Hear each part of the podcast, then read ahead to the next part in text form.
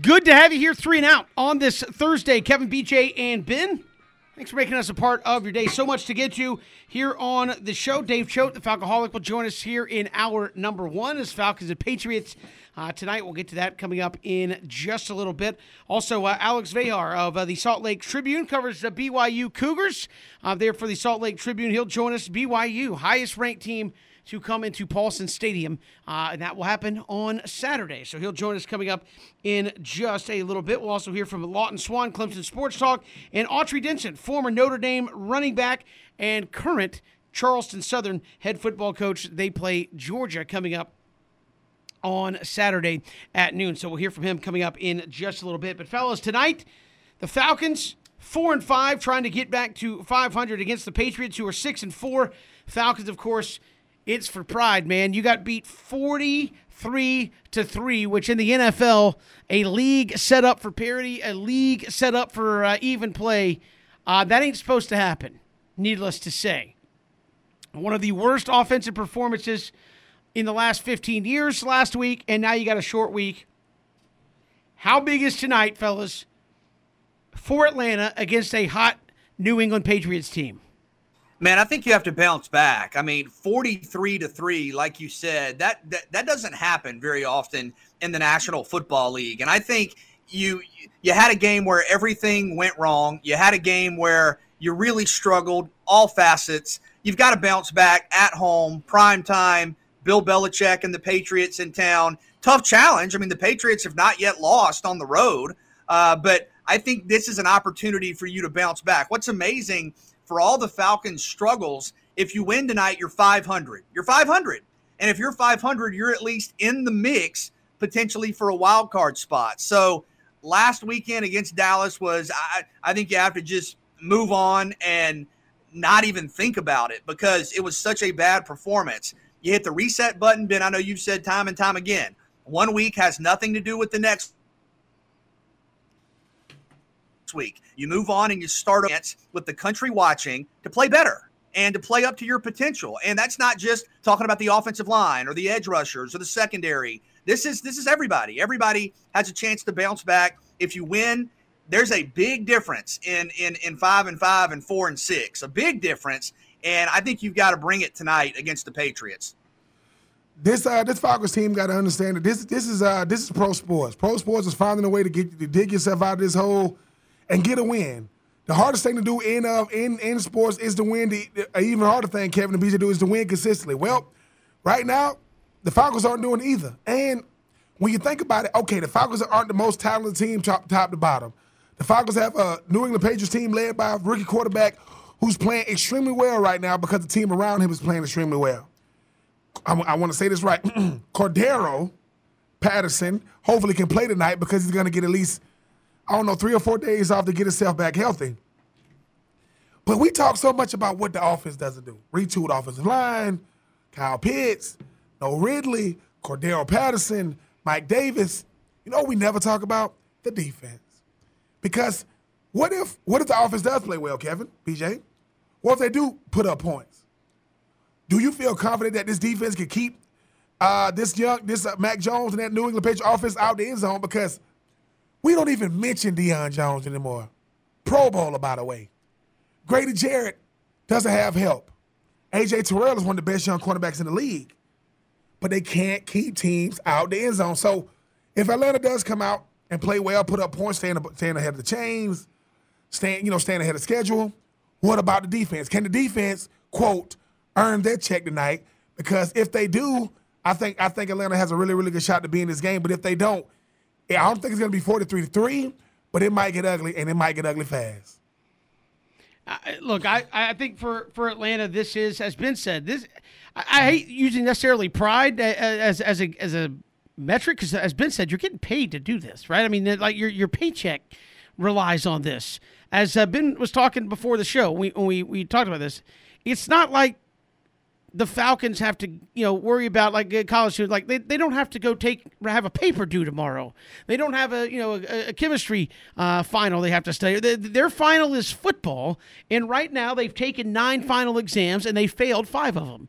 Uh, and and the last one was the equivalent of getting a twelve on a paper. which I think I actually got one that bad in college. It was it was rough, but I mean, that was bad. How do you bounce back from that and and try to keep? Some people keep their jobs. I'm not talking about the head coach. I'm talking about on this football team where it has been bad. You have zero.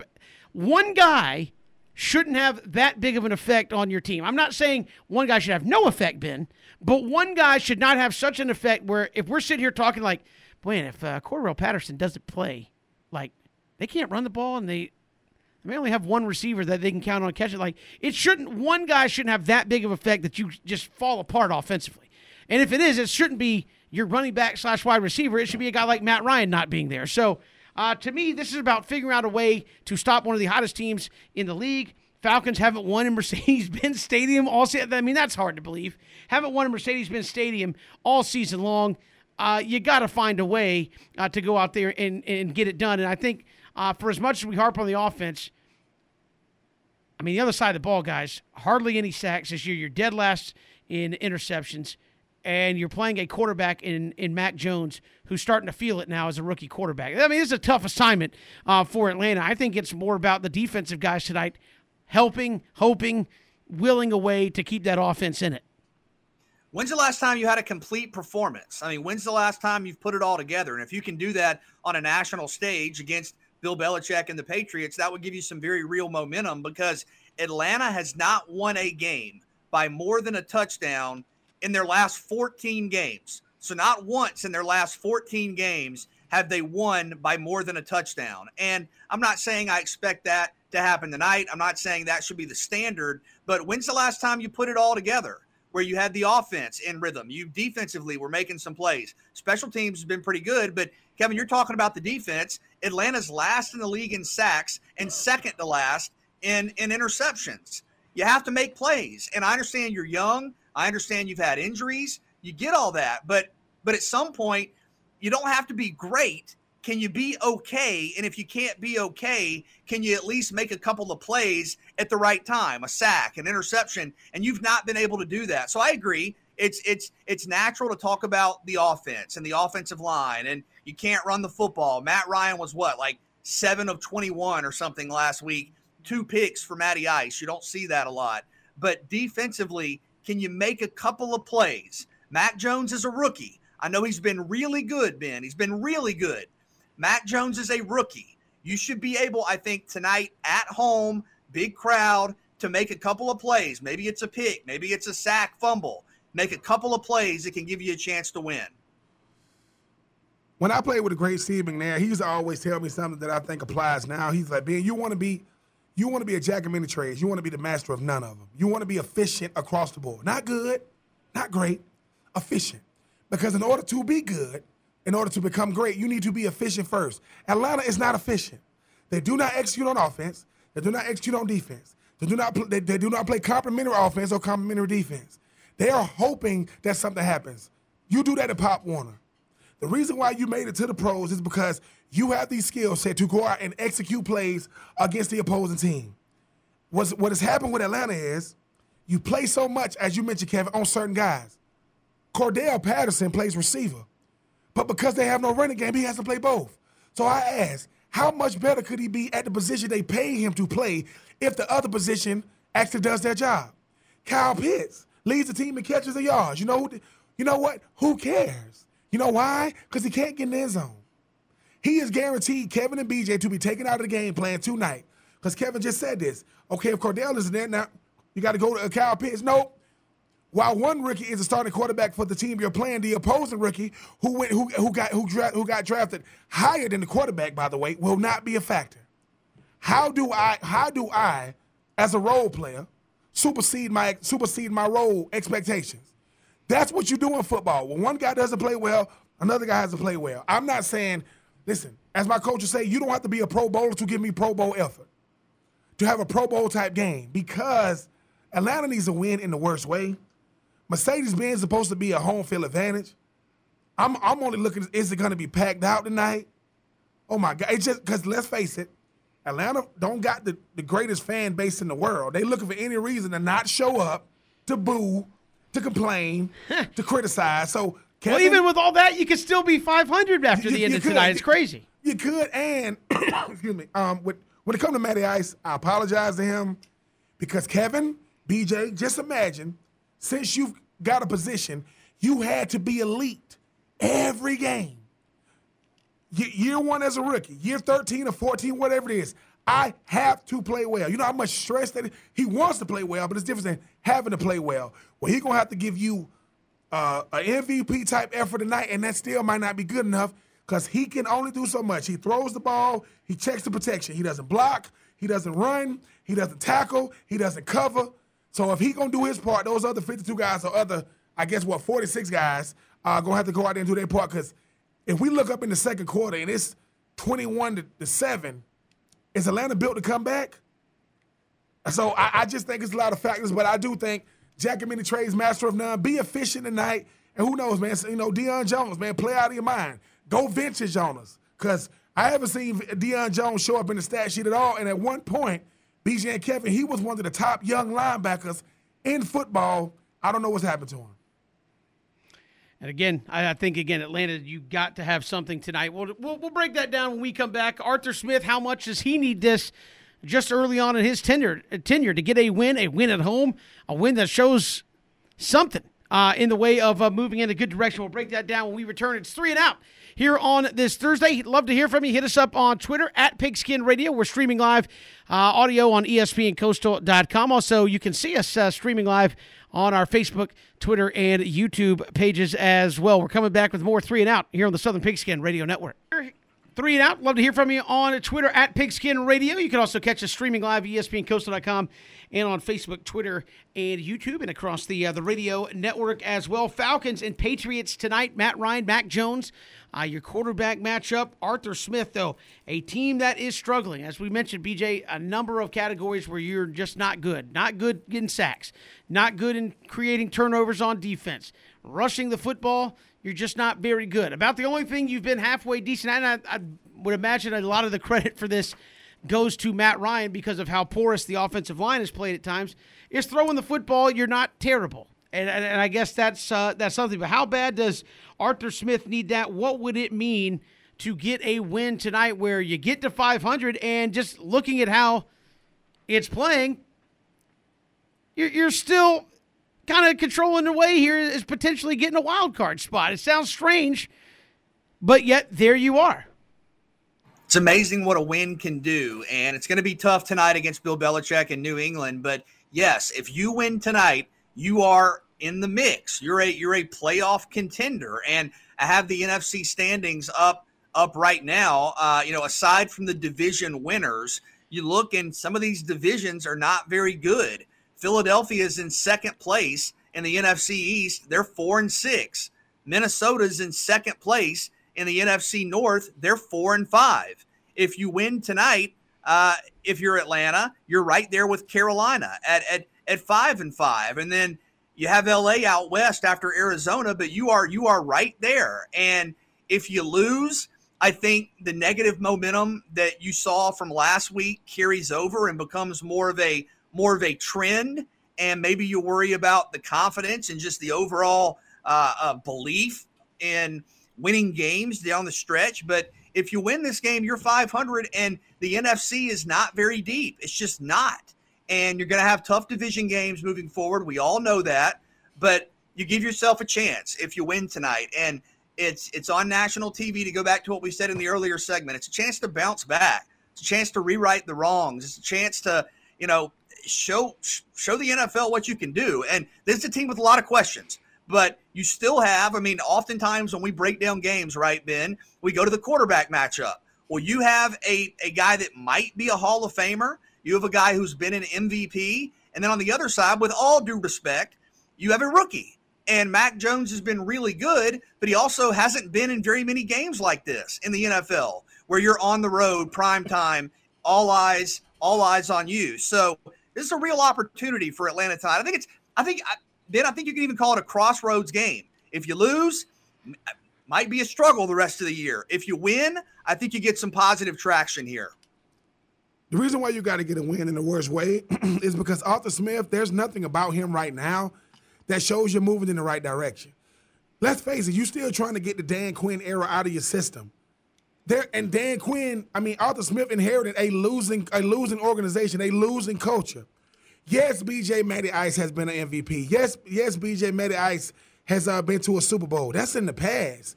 How bad have they been since they won? Oh, I'm sorry, went to a Super Bowl. So I think for Arthur Smith is every coach comes in with a mentality. Every coach wants you to buy into what he's selling. Well, the only thing, the only thing I'm gonna buy in is when is when I'm in that win column, because he understood. You got rid of Julio. You don't have a Derrick Henry. Calvin Ridley's not here right now. You got a, you got a receiver playing running back. You got a bunch of guys on defense that can't play together. What is it about you that I should buy in if we're not winning? Yes, they can put together a nice performance, but then you are only as good as your last game and your upcoming game. Well, last game you're 40, so you're 43 and uh, 43 to three.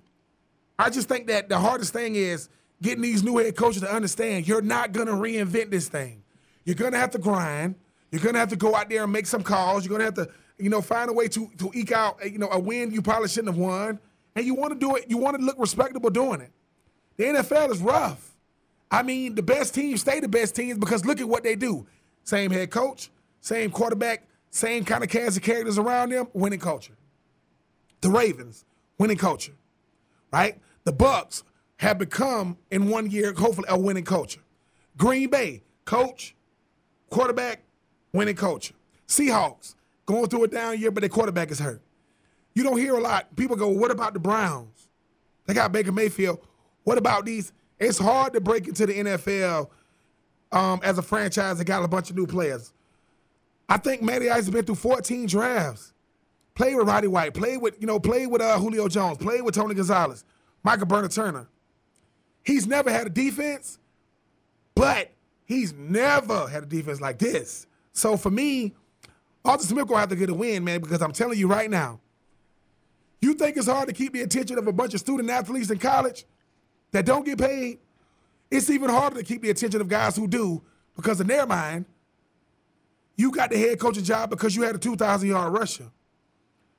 Well, if you can't if you can't hand the ball off, if the if the if the recipe for success with the Titans they hand the ball off to Derrick Henry, what is so now, Kevin, BJ, he better start winning because I don't know how I don't know how much they're invested in Arthur Smith, but if he's losing this way, not even competing at all, it's to be a long year, and I don't know how I know how dedicated they are to him.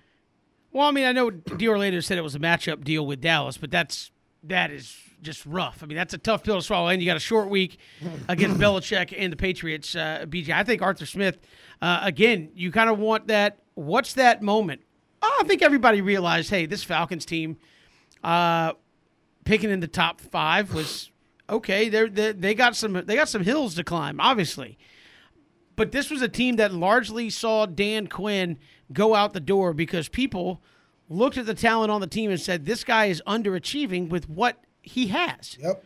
Uh, i.e., yeah, they're picking the top five, but not say they should be a Super Bowl contender, but they certainly shouldn't be uh, where they are. And I think if you're Arthur Smith, you got to figure out a way to win some games because, uh, again, I think people look at it and say, yeah, the, the, the roster's bad. The roster has some holes on the offensive line. You are here to turn us in a different direction.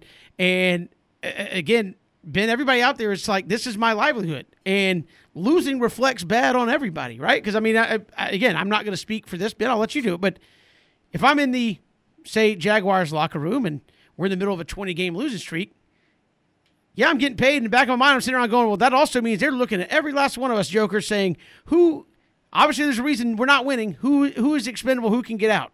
Uh, and that may mean your job. I think if you're the Falcons, you start looking around and go, man, we have better talent. We're not winning.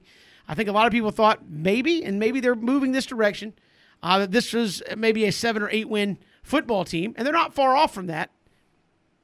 But start losing, I think you start saying, well, the front office is going to look around and say, who can we get rid of, and who might that be it for in the National Football League if you can't get it done uh, anymore, even on a team like this. So, look, I, I, think there's a lot of people that could use a win for a lot of reasons, but I think Arthur Smith, again, I don't think anybody's asking him to win all the next eight games but you need to win some and show you still got fight and you can figure this thing out and, and not pick in the top six or seven again uh, if this thing goes south. The the the the, uh, the candidates who always get let go first are the guys who make the most money.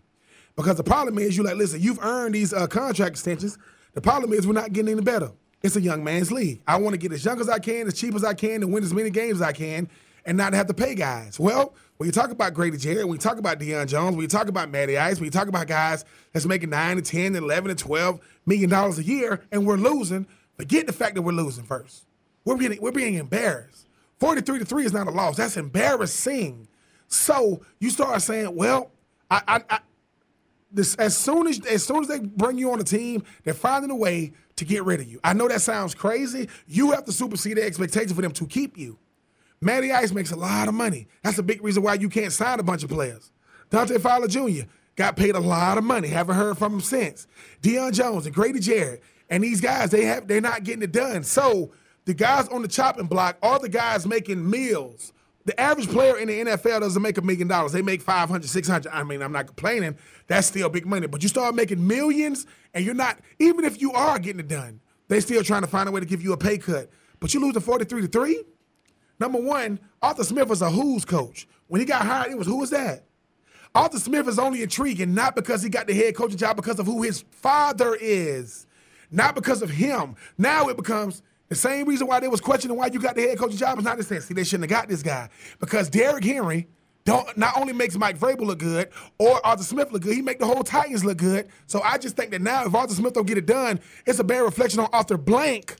And I know him. I know Arthur Blank and you know uh, Arthur Smith. That is is, is yeah. like friends. But, but I mean, you gonna get fired. and again, point. hindsight is twenty twenty, yeah. DJ. But I think uh, from the beginning, a lot of folks have looked at, at Arthur Smith and questioned where where are we going with this thing? Obviously, Kyle Pitts seemed like a no brainer. You needed offensive weapons. Okay, you did go out and draft some offensive linemen, but in a in a draft full of running, and I mean full of running backs, and you you did not address that in the draft pick. You said Mike Davis is my guy. Mike Davis is not even your go-to guy. He's got about the same yards as a guy that is kind of a utility player uh, there. So you were questioned on some of that. You didn't play a lot of your key guys at all in the preseason. We questioned him about that on this show. No snaps, not not a drive, not two drives in the entire preseason. How's that going to affect? And this team got off to a rough start offensively, and in some cases, you know, obviously defensively they struggled all year long. So I think you need to show some signs of I know what I I, I, I hate to say it this way because it sounds bad. I know what I'm doing, and here's the reasons I can show that we're moving in the right direction. 43-3 isn't it and you got a tough team, not winning at home isn't it? Uh, again, you can say, well, I won all my games on the road. You don't win at home, people are going, I'm paying big money to come sit in these seats. They never win here. What, what's up with that? So uh, I think there's a lot of pressure, even early, on Arthur Smith to say, look, this is a team that is not going backwards.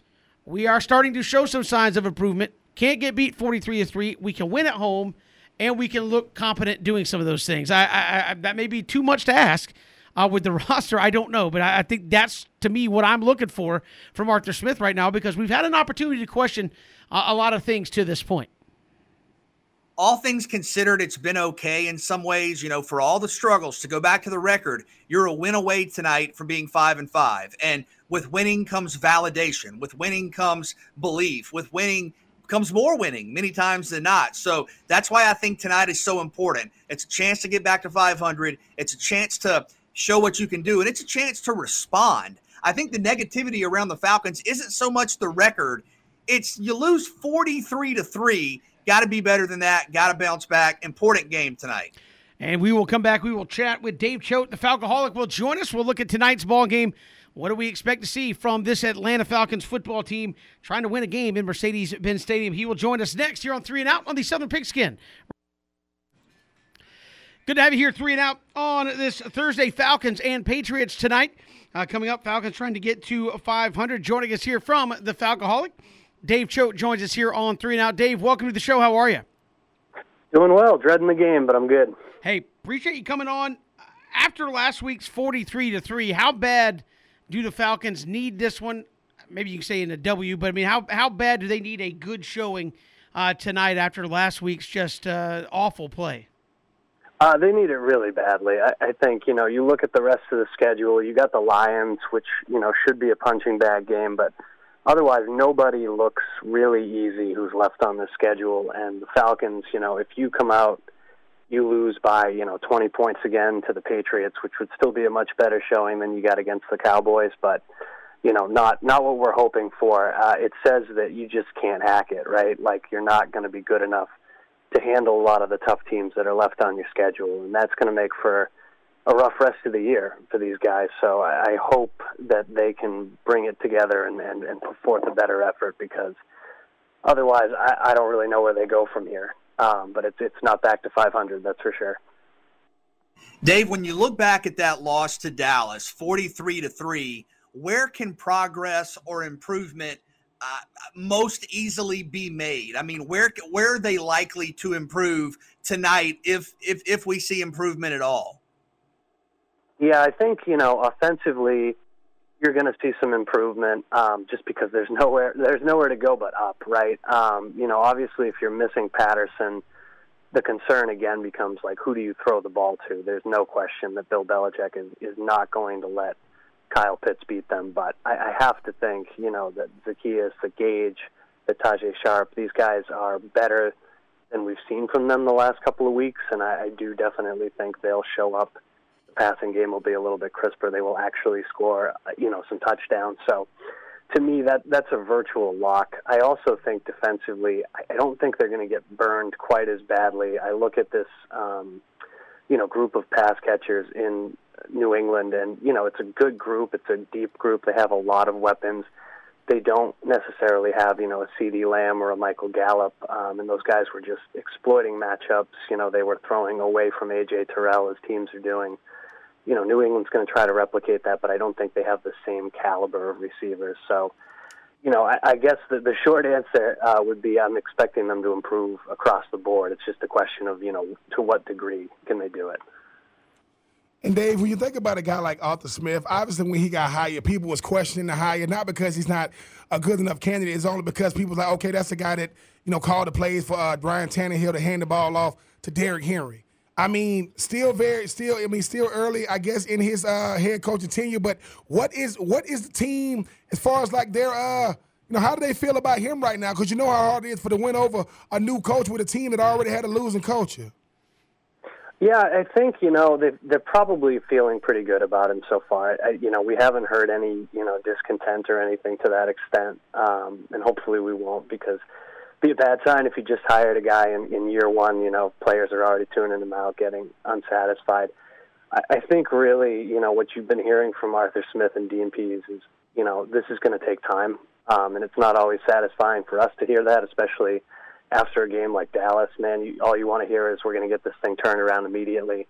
But they know, you know, there's there's some talent issues on both sides of the ball here there's, you know, taking the time to implement things. There's the fact that not everything is firing on all cylinders. You know, I'm sure that, that Arthur Smith would love to just be able to hand the ball to Mike Davis and Cordarrelle Patterson, you know, as many times as he did Derrick Henry and get even 75% of that production and, and really let Ryan pick his spots a little bit more. But, you know, none of that's an option. So I think these guys are, are realistic about the fact that – you know this this whole thing is going to take time, and the fact that they're they're anywhere near 500, that they've got a shot at contending, and, and we're in playoff contention even just a week ago. You know, with that seventh seed, I think they've got to be feeling pretty good. I think you know year two, year three, and I think you know they will get at least three years here in Atlanta. If if we don't see that kind of improvement, um, it, it's going to be a bigger problem, and I think you'll see you'll see things turn a little bit. But right now, I think you know he seems to walk the walk as a coach, and I hope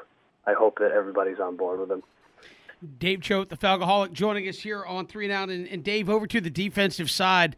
Uh, you spent some draft capital there the last handful of years. I know they weren't necessarily your guys, if uh, if you're talking about the, the current coaching staff, but this is a team that still can't sack the quarterback, down near the bottom in turnovers uh, forced and interceptions. Uh, we talked about it with this team. It's like you don't need this Falcons defense to be great. They just can't be where they are, which is down near the bottom. Yeah, and it, it's been unfortunate too because you know some of the guys that I think could help with that, particularly on the turnover side of things. You know, Jaylinn Hawkins playing is great. Like that guy is, is clearly talented. He looks like he could be a starter for them. You know, that's a great draft steal in that that final Thomas Dimitroff draft. But you know, you look at Richie Grant, and, and to me, Richie Grant is a playmaker. He's a guy that can help you get those turnovers. You know, not playing a lot. I know Dean Pees, I'm sure, has his reasons for that, but I think he's played well when he has played. And otherwise, it's just difficult to see, you know, where is the improvement going to come from? They, they certainly missed on enough draft choices over the years, especially up front. I think you're seeing, um, you know, Deion Jones and Foye Oluokun not playing uh, to their peak potential. Those are guys that in the past you would count on them for turnovers, particularly Jones. It's just not happening for them. I just don't think, you know, whether it's his scheme not being fully implemented, which I know he keeps talking about, whether it's the talent, whether it's a combination of the two, which I think it is ultimately they're just not there defensively, and it, it's really frustrating to see them, even when they get those opportunities. You know, I think Erik Harris has played pretty well this year. I've been pretty impressed with him as a starter. Uh, you know, he's got eight pass deflections, where six or seven of those, you know, balls that he had a chance to make an interception on. They're just, you know, when you're already, you know, dealing with uh, lack of talent, you know, figuring things out on the fly, it's the execution errors too that are dooming you. So, you know, they're going to need another draft or two to turn this thing around to any extent they got to get the pass rushers, but it's it's a little bit grim that they can't even get the little things right right now. And you mentioned the pass rushers. Atlanta's last in the league in sacks. Uh, it feels like this has been an issue for a generation. I mean, is there anything they can do schematically to try to be a little more productive rushing the passer? Yeah, it's a great question, and I've been a little bit surprised you know, I, I think one of the things that fans expected from Pees when he came in, maybe a little bit unfairly, because he didn't always, you know, blitz hugely um, in Tennessee in particular, but we were expecting more blitzes. We were expecting more effective blitzes, and I've only seen that really happen and work sporadically. I think they're somewhere in the middle of the pack in terms of percentage of blitzes, and a lot of those are not working. I've seen again Harris have some success getting into the backfield occasionally, Deion Jones or Oluokun, but there, you know, I think that this team could blitz more effectively. I think they could pick their spots better, um, and hopefully, you know, get something going with that. Otherwise, I just I don't know if you can overcome the, the lack of talent, particularly from your edge rushers. I think maybe a fully healthy Dante Fowler gives you a boost, but otherwise, these are guys that are either rookies or they've you know been around a few years, and there's just limitations to their game. Um, you know, it, it doesn't look to me like anything but better matchups. Um, and Fowler returning to form are really going to get them there. But I, I would like to see Pees do a better job, uh, and maybe that's unfair to say, but I would like to see the blitzes be more effective than they have been to this point. I mean, the mental health of uh, Calvin Ridley, the uh, physical health of Cordarrelle Patterson, a retooled offensive line. Uh, can can is Matty does Matty Ice have enough left in the tank to will this team to wins? I know we've been saying he's having to do that since he's been drafted Atlanta, but he had better talent around him. Is he good enough? Does he have enough talent left in him to will this team to wins? Because with everything you mentioned on defense, I think he's going to have to do it on offense like he's always done.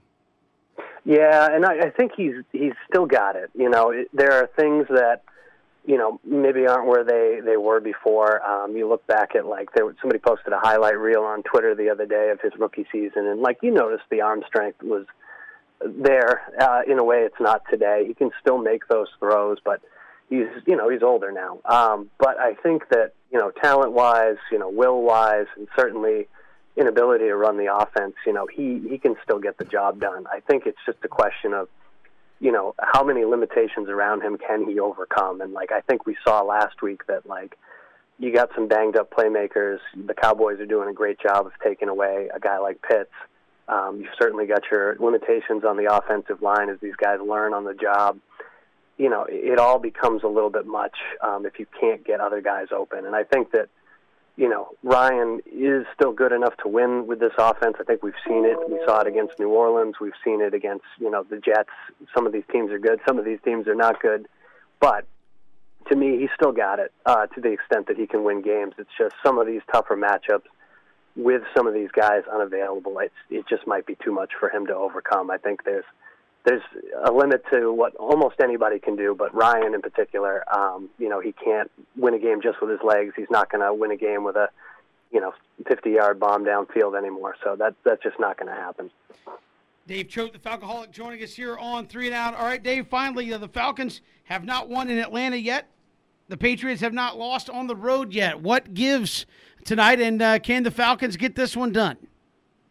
Yeah, I, I, I hate to say it, but I think um, you know the Patriots' road streak will continue. I, I think the Falcons will continue to lose at home. It's it's a tough one because you know for me, I would love to see the Falcons beat the Patriots uh, for many many reasons, and it hasn't happened in the Matt Ryan era. But I think you're looking at a team; they're reeling a little bit. I don't know if they'll have Patterson or not. You know, they're coming off a 40 point loss. The Patriots are the the hottest team in football. They've outscored their last four opponents by 100 points combined. It's it's just it feels to me like too much. You got to get a really sloppy effort out of the Patriots, and and one thing that we know about New England is that uh, Bill Belichick usually has them ready to go, you know, even on a short week. So to me, you know, I would love to see them at least be really competitive. I would love it even more if they could steal one away, but I'm certainly hoping that and not expecting it.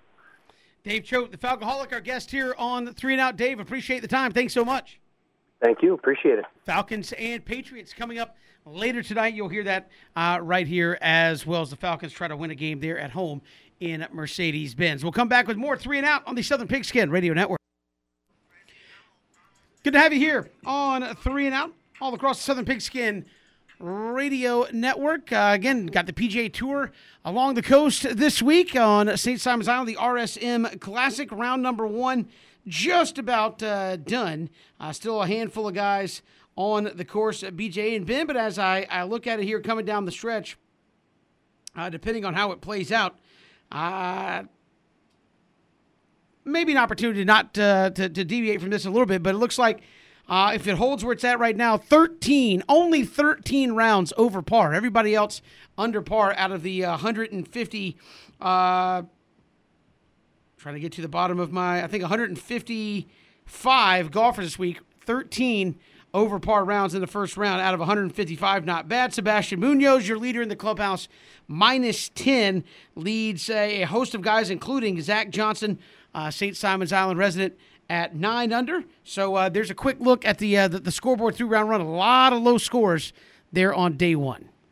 Yeah, really impressive scores. And uh, Sebastian Munoz, like you said, ten under uh, with an opening round sixty. I mean, that'll that'll obviously get it done. You mentioned Zach Johnson there at nine under, Russell Henley uh, at eight under. You know, Rich was talking earlier in the week. Jonathan Byrd at six under about some of the some of the local golfers and kind of how you balance everything and and what do you see out there once the tournament starts? I mean, that's a that's a really good start for Zach Johnson, tied for second with a couple of other guys. And I think, I mean, is it fair to say, uh, Kevin Ben, when you talk about a golf tournament, you kind of set the tone on Thursday, and then obviously the weekend's different. But if you can sort of, you know, you hear in football, stay ahead of the sticks. I think the same thing kind of applies with your opening round performance on Thursday in a golf tournament. Listen, when it comes to golf, uh, you know, I always listen. I always go to Kevin. I always go to Christian. But yes, the one thing I know is this: these guys are really, really good at you know getting out of bad situations. I always ask Christian what makes what makes you know pro golfers the best. He says, "Look, man, even even if they hit a bad shot, they can still find a way to stay on par. You know what they you know or, you know stay on course if you want to call it." So I mean, BJ and Kevin some big you know some big scores in this opening round. Hopefully they can keep it up because as I know with any sport it's not how you start, especially with golf. Yeah. It's it's the, it's that it's that it's that final round score. So you don't want to come out hot and fizzle out. You want to try to maintain that throughout the course of the tournament. Yeah. Thursday, Friday is all about positioning. Saturdays to put you in a position to contend. And uh, again, BJ, I'll be interested to see how a lot of those local guys uh, fare. As uh, Rich told us yesterday, haven't had a a winner at the RSM Classic uh, of the number of guys who call uh, St. Simon's their home. Have not had a local winner yet in that thing, and I know it. Uh, can maybe there's more pressure to do. Say, hey, I, it's the hometown course. I got to try to go out and, and, get it done. But just kind of one of those quirks, and, and, I think it would be interesting if it was like, hey, it's uh, Davis Love the third is the hometown guy. He hasn't won it, but there's like nine or ten dudes. Uh, Brian Harman calls St. Simon's home. And others who have who haven't won it uh, having not been able to do it. So it'll be interesting to see how those scores uh, hold up uh, going into round two. But I think only about five or six groups left uh, here for the opening round number one. And we'll let you know how it all wraps up. But uh, pretty much everybody inside the top 10 is already finished here for round number one. Good to have you back here, three and out. A lot to get to on the show. Alex Vejar, Salt Lake Tribune will join us coming up uh, next segment. Uh, covers BYU and the Cougars there for the Salt Lake Tribune, and we'll look ahead to Saturday's game with Georgia Southern. Also, a lot of coaching rumors out there around college football, some contract dollars getting thrown around, and uh, this and that. We'll get to that coming up in uh, about 30 minutes here on the show. But, fellas, let's take three here on Three and Out. All right, we start with the college football. Uh, take one uh, with Dan Mullen's tenure certainly in question. Florida State needs to win out to get bowl eligible. In Miami, potentially uh, talking about, well, they're not talking about, but a lot of speculation about Manny Diaz and his tenure at Miami. Which program will be in the best shape in five years? Florida, Florida State, or Miami? That's really tough. And in in some ways I want to say Florida State because it feels like if you if you believe that a coaching change is probably coming for Miami, might be coming for for the University of Florida that you've already kind of I guess reset and and sort of started to build back up at Florida State whereas maybe the reset is still coming at Miami and and Florida. But I think at least right now Florida has earned the benefit of the doubt more than Florida State. Uh, I do think there's some uncertainty at Miami, and, and most specifically comparing Florida and Florida State at Florida. But, you know, Florida was in the SEC championship game last year. And this year's been a disappointment, but I think they're more than likely going to be in a bowl game. I think uh, Florida State would have to win their last two. Miami's got to win one of two. Florida's got to win one of two. But I feel most confidently of all those teams that uh, Florida is the likely candidate to make it to the postseason.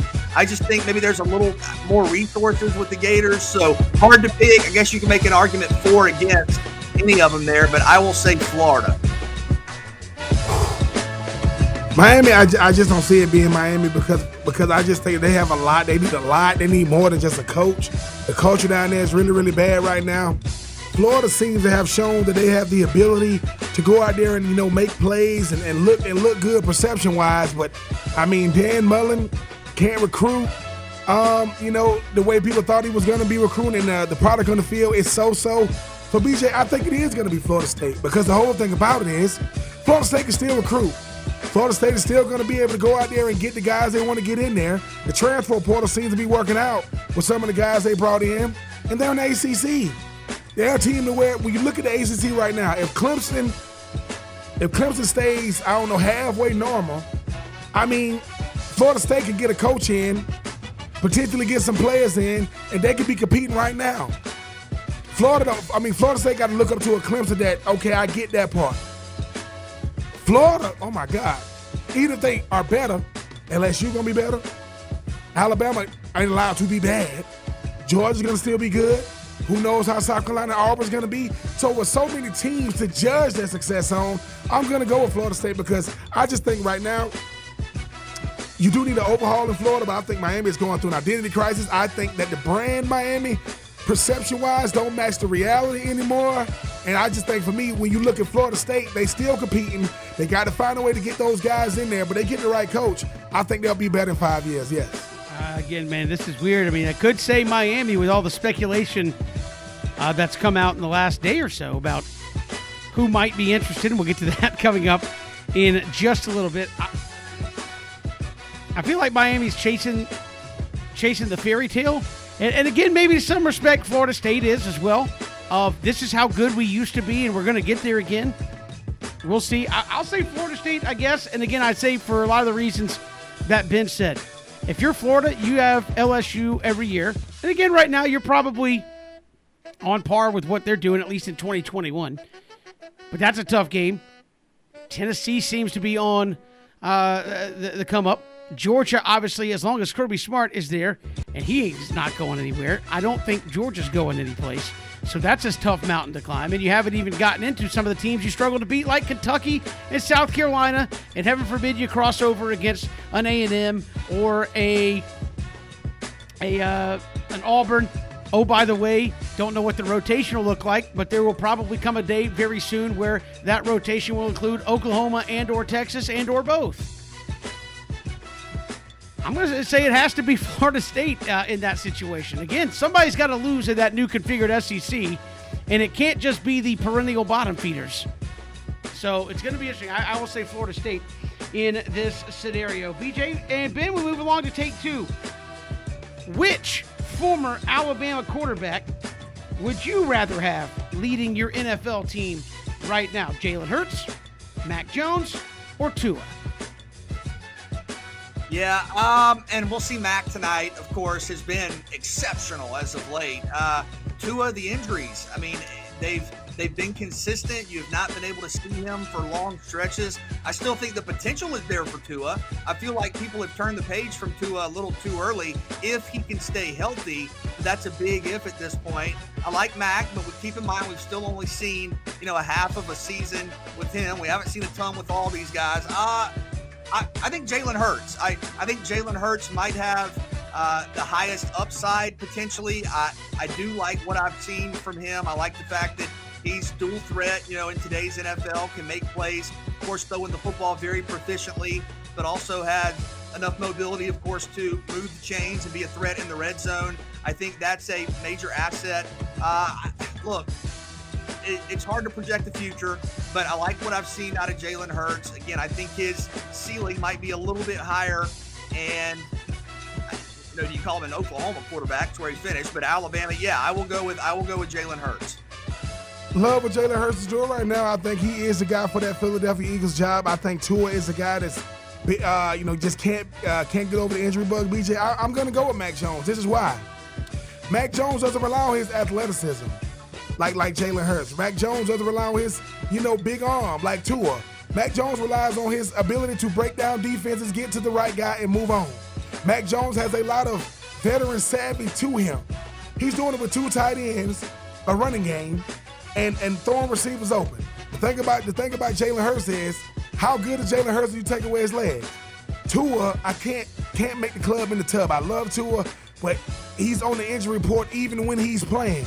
So for me, it's Mac Jones because one, six and four. Uh, what six and four right now? I think get uh, stand, you know, uh, I think right now either second or tied for first in that division, and finding a way to get it done in spite of learning the position. So I always, I love dual threat. I love it. But you know who's hurt right now with dual threats? Kyler Murray, Russell Wilson. You know who's not hurt? Lamar Jackson. When you are a dual threat, it's, it's not a matter of if, but when. When you when you're learning the, quarterback position from the pocket, dissect the defenses, getting to you, going to going through your reads, taking what they give you, throwing the ball away when necessary, and using your legs if all if all else fails. Those guys stay in the league longer. So for me, give me Mac Jones, even though I love uh, Jalen Hurts and Tua. Yeah, I'm gonna have to agree with BJ. I'm, I'm gonna go Jalen Hurts, and I and I say that because I feel like Mac Jones would be the convenient answer because he's doing it right now. And as you said, we only have not even half a season uh, of him uh, doing this. So I, am going to say Jalen Hurts. I think all three bring a lot to the table. Uh, same reason uh, I'm not picking Tua. The same reason y'all said. Look, just it's just injuries. Uh, again, if if I want pick a team to or pick a guy to lead my team. Uh, he's had some major injury so, there he's had to deal with. I'm going to go Jalen Hurts. I, I, like the way he plays. I think underappreciated a little bit, and uh, I would pick him in that uh, that question. Take three. Which 500 team is most likely to make a playoff run? The Browns, the Colts, or the Panthers?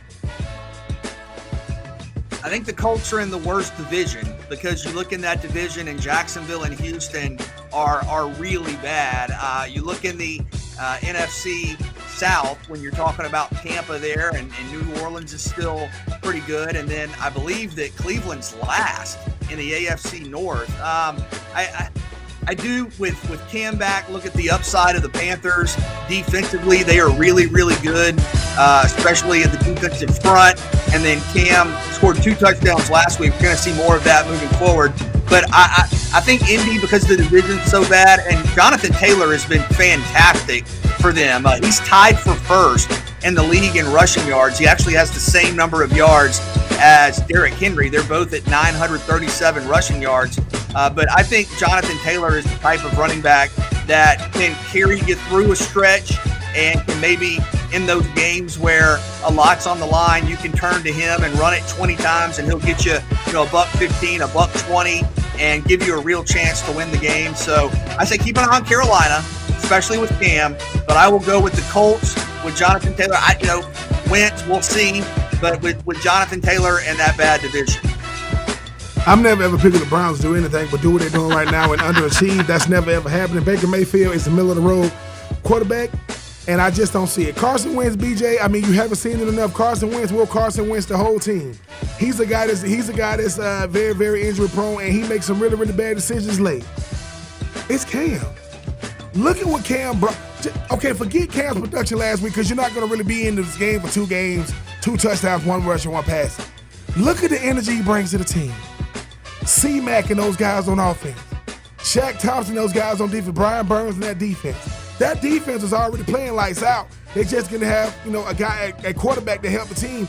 Cam Newton brings energy and enthusiasm, you know, and the swagger to any team he's on. But when it was the team that drafted him, giving them Carolina Panthers, I think they still got the Dolphins. I think they still got like the Bills and the Bucs and the Falcons. So I, I, for me, I, am going to go with those Carolina Panthers because I know what can I know what having uh, a really really good quarterback brings uh, to the entire uh, you know uh, uh, mentality of a team. So yes, I'm going to go with Cam. Carson Wentz, I'm sorry, he's in the worst division, BJ, but he's also one of the worst himself, even with a guy like Jonathan Taylor who's balling right now. And I'm sorry, Baker Mayfield, they gave you Jarvis Landry, they gave you Odell, they gave they gave you Kareem Hunt, they gave you, you know, uh, you know, they gave you Njoku, they gave you Hooper, you know, they gave you Nick Chubb. They still losing because you're the quarterback. I'm gonna go with them Carolina Panthers, Cam Newton. I'm gonna go with the Colts for what BJ said. They're in a bad division. Cam's got to do it against better teams uh, consistently. And when you're talking about a, uh, the question isn't who's going to be better for their team because that would definitely be Cam. It's who's going to make a playoff run. And again, no matter what you think about the quarterbacking in, in Indianapolis, they have the Jags, and they have Houston, and not a great division with which to work in. A lot of upside there for, for the Colts. I'm going to go with Indianapolis for my answer there as well. We got so much more to come here on Three and Out. A lot of hot coaching news out there in college football. We'll get to that coming up uh, about 15 minutes. But when we return, the highest ranked team ever to step foot in Paulson Stadium at the uh, FBS level is going to do so this weekend in BYU. Alex Vejar uh, of the Salt Lake Tribune. He will join us when we come back here on Three and Out. This Thursday, Kevin, BJ, and Ben, glad you're with us all across the Southern Pigskin Radio Network. BYU rolling into Statesboro this weekend, highest ranked team to step into Paulson Stadium in the FBS level. And uh, joining us here from the Salt Lake uh, Tribune, Alex Vejar joins us here on uh, Three and Out. Alex, welcome to the show. How are you? I'm doing well. Thanks for having me. Hey, we appreciate you coming on. BYU eight and two, really playing uh, playing well. What is what are the Eagle fans going to see when BYU comes to town this weekend? How's this team playing? Yeah, they're playing really well. Um, like you mentioned, eight and two. Uh, they're on a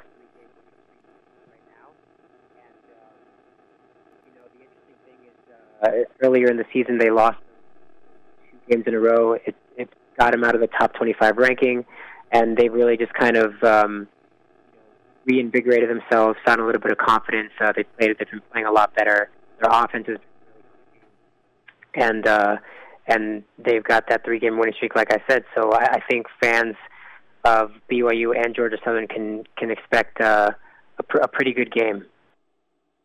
And Alex against Virginia, a good team out of the ACC. BYU scores 66 points. How, I mean, what type of production does this offense have in it, and how balanced and dynamic is that offensive attack? Yeah, like you mentioned, um, that game against Virginia was uh, kind of eye opening, I think, for a lot of people. Uh, Virginia, also a high scoring team, and BYU really proved that it was able to, to score as many points and more um, dynamic on offense. And I think we're having, I think we're having a little trouble with uh, with Charles. We'll try to get him back uh, here in just a second. But uh, yeah, BYU really likes to, uh, to score a lot of points, a lot of pressure there on BYU, or excuse me, on Georgia Southern's defense this weekend.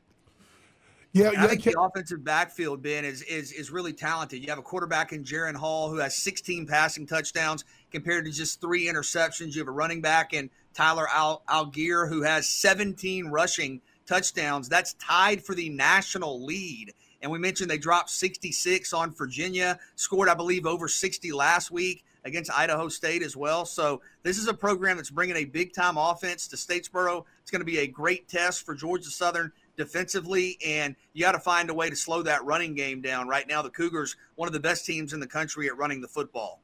I mean, BYU, uh, BJ, and Kevin. I mean, coming to Paulson. I mean, you think about this Georgia Southern team that needs a lift, right? Obviously, they still playing some very, very inspired football. You, you, you think of a year ago, BYU travels to Conway, thinking they're going to get a big win. I think it got scheduled during the week, and you saw what Coastal Carolina was able to do, and I think that was um, Zach Wilson. Those guys only lost that season, but I know right now BYU, I think, is ranked 14th in the college football playoff rankings. They trying to they're trying to win these next two games. Obviously, BJ and Kevin gonna need some help because they they definitely want to try to make it to a New Year's Six bowl. But the one thing, BJ, you talked about uh, before the show, BYU runs the football and they run it very very well, and they, and they use that to establish everything on offense. But look, I. I this, the same way you have to deal with this Georgia Southern offense because of the the uh, you know because of how you know because of how it attacks the defense. You're to have to deal with this BYU run game, which could definitely uh, end up being a problem for the Georgia Southern defense.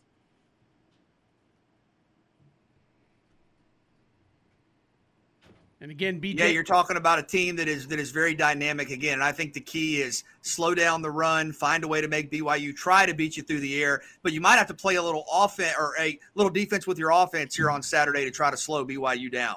I believe we have uh, we have found uh, Alex and got him back. Alex, sorry about that. Uh, I believe we have you back here uh, on the show. But uh, again, importance here of BYU finishing the season strong. Obviously, this has been a program the last couple of years that has been in the national spotlight.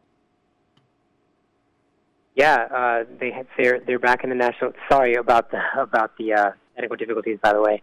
Um, yeah, they have they are back in the national spotlight um, after after winning these these three straight games and kind of showing that um, they're a team to be reckoned with. And uh, you know their their offense is really humming right now. Uh, Jaren Hall is playing really well. Um, Tyler Allgeier is is like a running back for the ages. It seems like, and uh, yeah, they're playing they're playing really really well right now. And Alex, tell us more about uh, Allgeier. Tyler Allgeier has almost 1,200 yards rushing, is tied for the national lead in rushing touchdowns. I know a lot of years you think about BYU, you think about that passing attack, but they're one of the nation's best running teams right now. Yeah, you you hit it on the head. Um, you know, I was looking at some of the statistics today and, and was really um, surprised at just how how big of. I didn't realize that Allgeier had basically 1,200 rushing yards, um, and like you said, tied for the national lead, uh, lead in touchdowns with 17. Um, this team, I think, because of their wide receiving depth and because of Jaren Hall, I think they're kind of labeled as, as kind of like a you know an in the air team. But uh, Tyler Allgeier has really proven that you know if you give him the ball, he's going to get he's going to get yards on the ground and he's going to break tackles and, and, and really put a lot of pressure on on defensive lines um, in college football. So I, I think that um, he's super integral to BYU's offense, even as much as um, as much as it does so well in the passing game. Um, Tyler Allgeier is really is really the key there to, to that running offense. I mean, Zach Wilson, number two pick in, in you know uh, in the latest draft. You talk about a BYU team that got big time postseason aspirations, 14th, I think right now in the college football playoff poll. If if they get some if they get some help and they uh, do win these next two games, being in the New Year's Six bowl would definitely be a great uh, be a great end to a great season.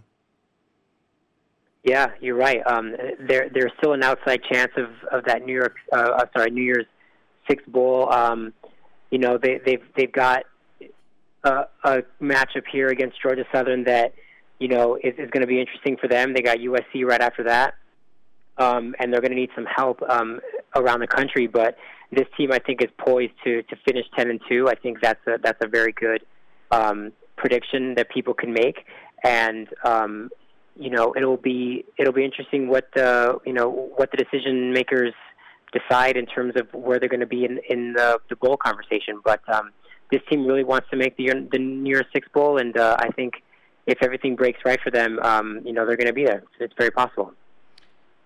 You look at BYU as a uh, as a football program and as a uh, as a program, and really has have played tremendously well the last couple of years. I believe uh, Alex moving into the Big Twelve. What is uh, a couple of seasons like that they've had kind of do for them going into a P5 conference once again? Yeah, I think I think that the way that they played this year, especially with the recent news that they're going to join the Big 12, like you said, I think it's really putting a lot of the the country. I, I think it's kind of opening a lot of the country's eyes to this team. You know, they, they've been independent for a while. Um, you know, they, they've had a couple. You know, this season's obviously a good season. Last year was a good season. Um, you know, others have been kind of hit or miss, but I think with the fact that they're joining a bigger conference, I think there's a lot of buzz, um, even more so than normal, uh, with this team right now. And um, I think I'm not sure that you know the players or the coaches really think too much about it, or even talk too much about wanting to prove to the country that they're deserving of the Big 12 bid that's coming in the next couple of years. But I think that's basically what's happening. I, I think that they're really proving uh, to the college football world that this is a team that is um, that is worthy of being in bigger conversations um, and worthy of playing for a lot more than uh, than they can as an independent.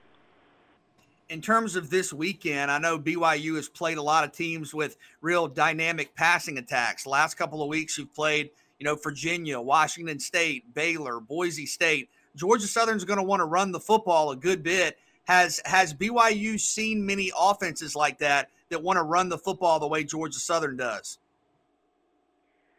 Yeah, I think they've seen a couple of them. Um, you know the, but I think also BYU has done a pretty okay job that when when they face a running team, to to do whatever as I mean, do as much as possible to mitigate the the running offense as much as as much as they can.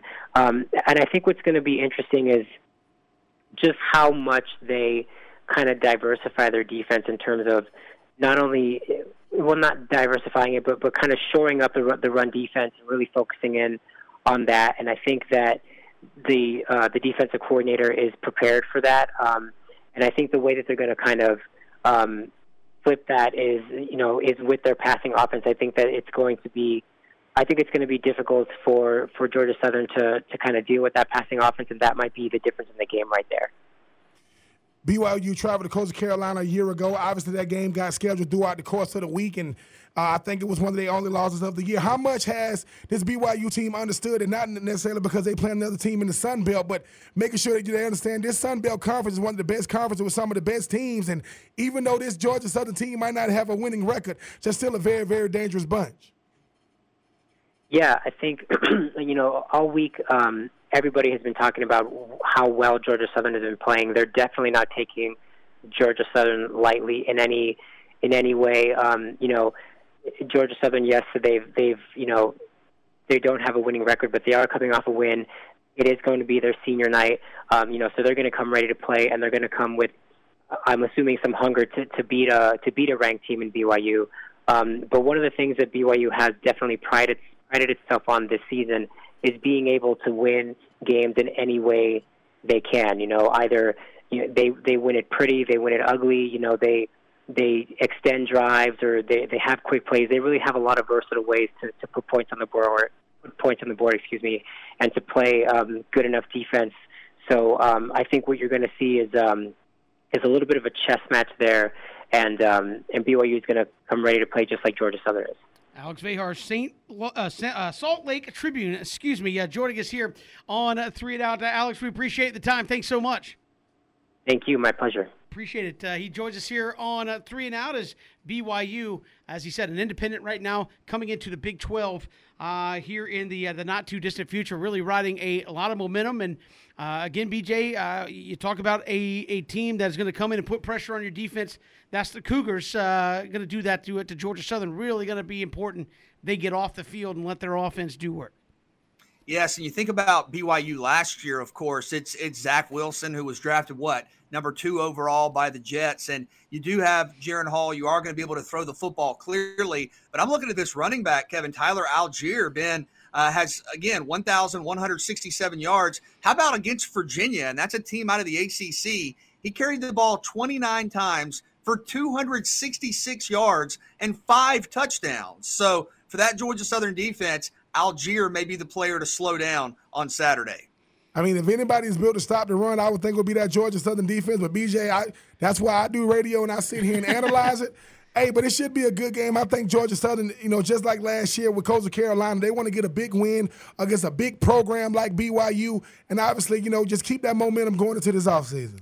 We've got more to come here on three and out. Speaking of momentum going into the offseason, a lot of coaching changes uh, that are out there. People want to carry that uh, with a big hire and maybe a, a, contract extension. A lot of that coaching news out there. We'll get to that when we come back here on Three and Out. Hit us up on Twitter at Pigskin Radio. Good to have you here, Three and Out. A lot of uh, coaching talk. Here's we come down the stretch, job openings, etc. Uh, that are out there. And certainly, we talked about creating momentum with a coaching hire, and certainly wanted to stay on top of it as far as recruiting. Mel Tucker has been a hot name. I know people talked about it with uh, the LSU job, uh, BJ and Ben, and uh, he was asked on the Draymond Green show. He, he said, I made it clear in my initial press conference that I thought Michigan State was a destination job and not a stepping stone.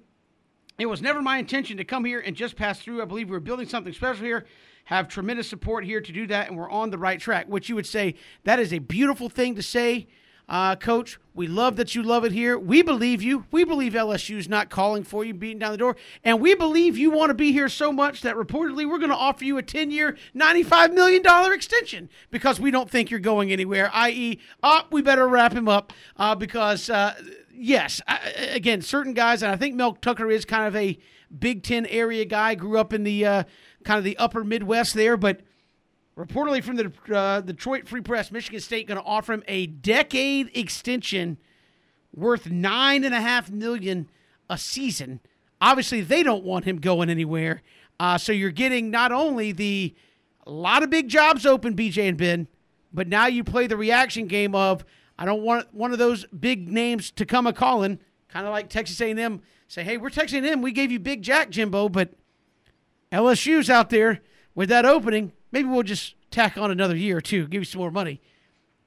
That's obviously a big stay for for Michigan State if they can keep Mel Tucker from going elsewhere. Where obviously he is a hot commodity in the coaching ranks right now. Yes, and what a couple of days ago there were a lot of rumors about hey LSU and Mel Tucker. I mean, you think about uh, you know Mel Tucker, an incredible resume. I believe was the interim head coach of the Chicago Bears and the Jacksonville Jaguars, in addition to being defensive coordinator and has has had you know great success at Georgia. You think about uh, working with Nick Saban at Michigan State. I believe that I believe Mel Tucker. You talked about being from the Midwest. I believe he played at Wisconsin. Uh, but has had great success collegiately, professionally, and if if if this comes to fruition, I think that'll be the new the new standard for contracts, right? I mean, Ben, if you're everybody was saying, okay, when Jimbo got his however long it was deal, that's going to be the new contract that people use to negotiate the next wave of contracts. And I think if you see what almost a hundred million dollars come to fruition, that'll be the new standard. But Mel Tucker, a, a, a, big time head coach, a great resume, a lot of programs want him. And I think Michigan State with this move is saying, yep, we want him here. We really want him here. And we want him here for a long time with that contract the Big Ten is showing you that they got money to spend. I mean, think about what think about what uh Jimbo got his contract, BJ, based off the fact that he had already won a national championship at Florida State. Coach O got his contract after that 2019 season. Dabo Swinney had to bring Clemson out of the dark ages to make them one of the premier schools in the country, and obviously Nick Saban is Nick Saban. When people start saying, "Hey, man, what solidifies a big brand? Bread, cheese, ducats, greenbacks." And I, what do you mean? When I can give a coach 10 years, 95 million to not leave. Think about this. No, no. This ain't because he's gonna win a natty. This because he's playing coaching really, really well. Think about Coach Mel Tucker though, BJ, if you really put it, you know, if you really put it in perspective. He was a defensive coordinator of Georgia. He goes to Colorado. Before he can even look at a house, his phone ring. Hey man, you want to come to Michigan State? Man, I'm committed to be in Colorado. Five million. Oh, we'll be there in the morning, right? then, then, then he's at Michigan State balling. He's doing essentially what John Franklin is supposed to be doing at Penn State, what Coach Harbaugh is supposed to be doing at Michigan. Obviously, Coach Day and what they do at Ohio State is, it, you know, that is that is the barometer. Now, within what a three-year span, he went from three million to five million to ten years, ninety-five million. So now that's putting pressure on other. It's not like they ain't got big name coaches. Coach Dan Harbaugh and Coach Franklin making big money, but that's what happens when your name just come up in a coaching search. So now when people start saying, man, reshaping it, that, I mean, Jimbo reshaped it. Now you got Mel Tucker. And Dabo, I mean, Dabo better be lucky he signed his contract when they was balling because he wouldn't be getting that right Yeah. right about now. And Nick Saban was probably going to get Yeah, Nick, contract Nick, Nick's want, Nick's before- want, before- Nick, Nick wants ninety five point one. before, before Yeah, the end of the day, Nick Saban will be like, you know, 11 years, you know, 100, and, you know, 99 or whatever. But shout out to Mel Tucker. He is the highest paid, uh, potentially the highest paid African American coach in college football history. I'm super duper happy for him. And once again, Kevin, of course. You don't even got to coach me on the press conference when you finna get me. Well, I already told y'all. Hold on, hold on for a second. It- it- they gonna do it? Okay. I already told y'all that I'm committed to Michigan State. I'm not here. When you said that in Colorado, we ain't talking about that. we talking I about I really here. wanted to be I- I- here. and, and I know, and obviously, you know, you got other guys like Bill O'Brien, like Lane Kiffin. But I tell y'all this all the time, BJ. The only thing that resonates with coaches is the money. I don't care about prestige, building a program. Ninety-five million. You know what? You know what? Do I think it's gonna be there for ten years? Probably not. But it's the 95 million, it's the perception of it, and it's that buyout. Right now, that buyout is probably serious. But shout out to Mel Tucker, man. Yeah. It is good to be a Tucker right now. Yeah, especially with that uh, report out there. Some other quick reports uh, out there as well. Andy Slater Fox Sports 640 in South Florida. Mind you, the job isn't open yet. But he reports that, quote, Lane Kiffin would leave Ole Miss for the University of Miami if the Hurricanes head coaching job were to open. Multiple sources close to Kiffin tell me, end quote, that is from Andy Slater. And people's initial reaction to that, BJ and Ben, is you're in the SEC. Ole Miss or Miami? Uh, yes. South Beach or Oxford? Hard to win. Right now, not as hard to win. Recruiting in the state of Mississippi, recruiting South Florida. Money, more money. Like, like I mean, and again, yeah, I think right now, I mean, again, that's an amazing report. But Lane Kiffin was just in Boca Raton not that long ago. A lot of nice houses there in Boca Raton, not that far off from Coral Gables. I, I, I- I don't know why people should be shocked by this. It's, uh, it's still, whether or not the current crop of coaches or, or the last couple have done a good job of doing it, there are still athletes everywhere in South Florida. You could put together a contender and not get north of I 4. I mean, it, it, it's, it's amazing uh, what they can do, BJ. I, to me, I don't know why people would be shocked like by this by saying he wants to leave the SEC. Well, I mean, did you see what happened to a dude that just won a national championship two years ago? How hard is it going to be? And Oklahoma and Texas are coming in, or I can go try to beat Virginia Tech and and Duke and Pitt. And they're probably Yeah, going to pay I- me. yeah, I mean, it's like it's yeah. it's, it's it, to me it's it's a, it's a no brainer. I don't think it would be surprising at all. Now, the original point you made is a key one. Miami currently has a head football coach, and they played Virginia Tech on Saturday to try to get bowl eligible. So you don't know. Of course, Miami has a change at athletic director. I think that was announced a couple of days ago, but that would be one of those kind of seismic shifts in college football because Miami's still one of the great programs in the history of the game. You're right. People might look at it and go, yeah, you haven't been nationally relevant in a couple of years. Well, you're still the U, okay? It's still Miami. But if Lane Kiffin goes to Miami, big if, again, Miami still has still has Manny Diaz there as head coach.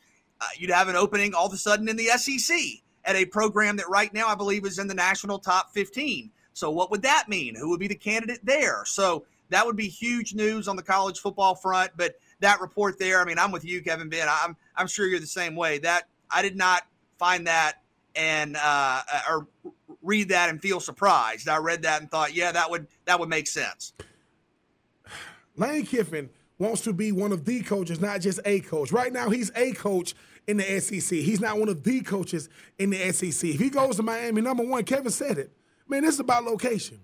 He wants to have Italian restaurants that have different names, not an Italian restaurant called the Italian restaurant in Stark Vegas. I, I mean, I'm sorry, I keep on saying Stark in Oxford. So for me, BJ, yes. When you think about a guy like Lane Kiffin, think about what he has. He has South Florida ties.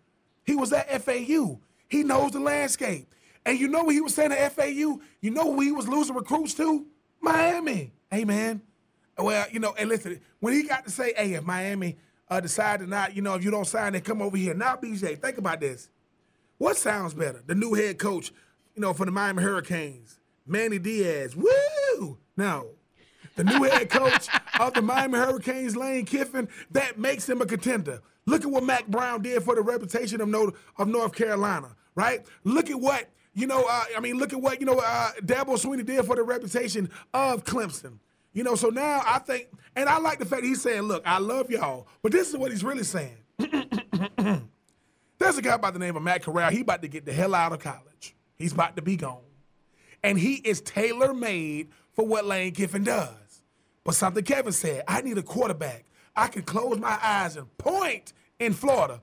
I got to go find dudes in Mississippi, and I might lose that guy to Mississippi State. So for him and BJ, factor this in. Jackson State is pulling guys too now because of what Prime is doing.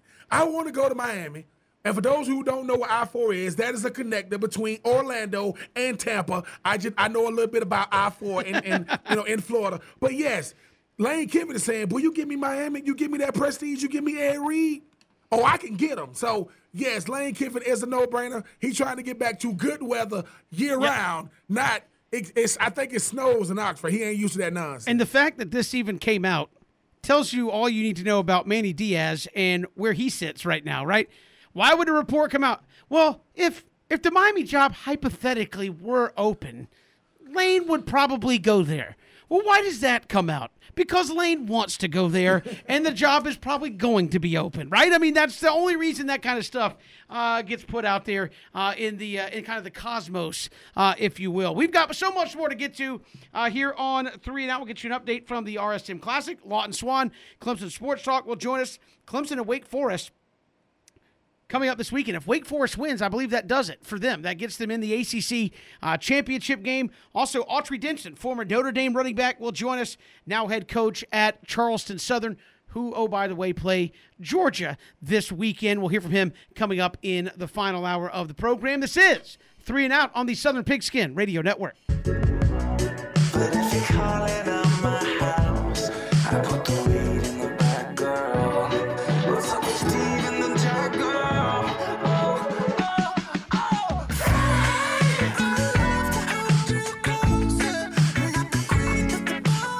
Hello, this is Chris Hatcher, head coach of the Samford University Bulldogs, and you're listening to Three and Out with BJ, Ben, and Kevin.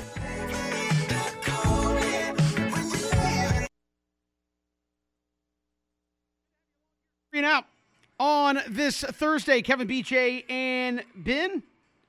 Sebastian Munoz, your leader there at the RSM Classic on St. Simon's Island as the PGA Tour along the coast. Zach Johnson, one shot off the pace at minus nine, and amongst a host of guys, as uh, you have the first round now completed, and I believe just uh, 13. I think only 13 rounds over par out of the 155 uh, who are uh, who are playing this week. So uh, pretty good scores here. Day number one. We'll see what uh, day number two holds. And again, a lot of uh, guys who are from the coast or call St. Simon's home in it.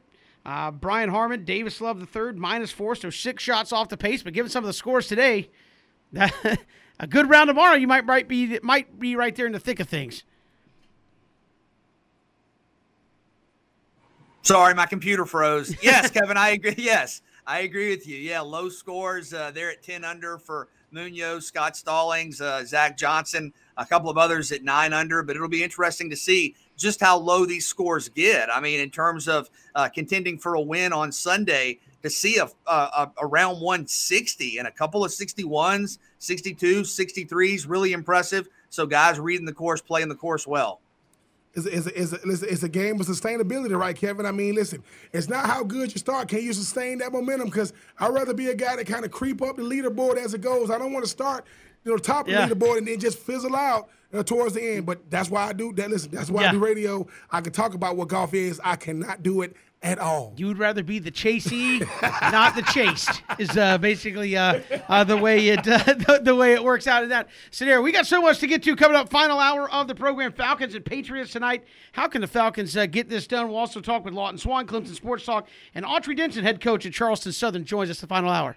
They are going to the ACC championship game uh, representing the Atlantic Division. That would give Clemson four losses on the season after they were a preseason college football playoff pick uh, there by a lot of folks. Autry Denson will also join us here in hour number three. Charleston Southern head coach, former Notre Dame running back, I believe, left Notre Dame as their all time leading rusher with over 4,300 yards and 48 touchdowns.